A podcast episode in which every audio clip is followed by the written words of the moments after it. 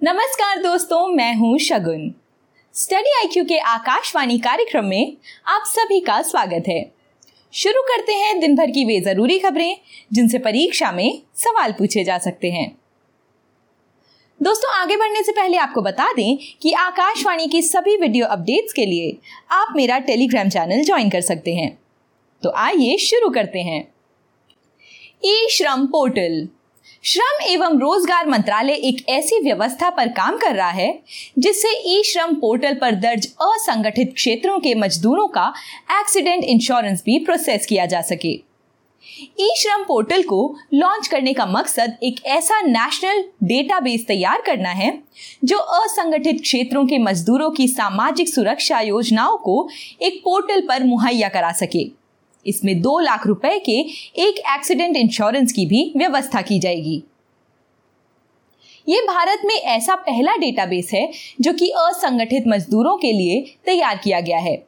इसमें प्रवासी मजदूर, विनिर्माण मजदूर गिग और प्लेटफॉर्म वर्कर्स शामिल हैं। बजट 2022-23 में निर्मला सीतारमन ने नेशनल करियर सर्विस ई श्रम, उद्यम और असीम पोर्टल को एकीकृत करने की बात कही थी। इसमें से नेशनल करियर सर्विस और ई श्रम पोर्टल को इंटीग्रेट किया जा चुका है। आइए देखें अगली खबर। महाराष्ट्र एंड गुजरात डे बीते एक मई को महाराष्ट्र और गुजरात राज्यों ने अपना स्थापना दिवस मनाया। साल 1960 में स्टेट रीऑर्गेनाइजेशन एक्ट के ज़रिए बॉम्बे राज्य से महाराष्ट्र और गुजरात राज्यों को बनाया गया। गौरतलब है कि महाराष्ट्र, भारत के पश्चिमी और मध्य प्रायद्वीपीय क्षेत्र में स्थित है। महाराष्ट्र जनसंख्या की दृष्टि से भारत का दूसरा सबसे बड़ा राज्य है। महाराष्ट्र अपनी सीमा उत्तर में मध्य प्रदेश, दक्षिण में कर्नाटक, पूर्व में छत्तीसगढ़ और दक्षिण पश्चिम में गोवा से साझा करता है। इसके उत्तर पश्चिम में गुजरात स्थित है। इसके दो प्रमुख भौतिक विभाजन हैं। दक्कन टेबल लैंड और कोंकण तट। गुजरात भारत के पश्चिमी तट पर स्थित है। इसकी तट रेखा भारत के राज्यों में सबसे लंबी है। गिरी के शेरों के लिए प्रसिद्ध इस राज्य में खाराई ऊंटों की प्रजाति भी पाई जाती है।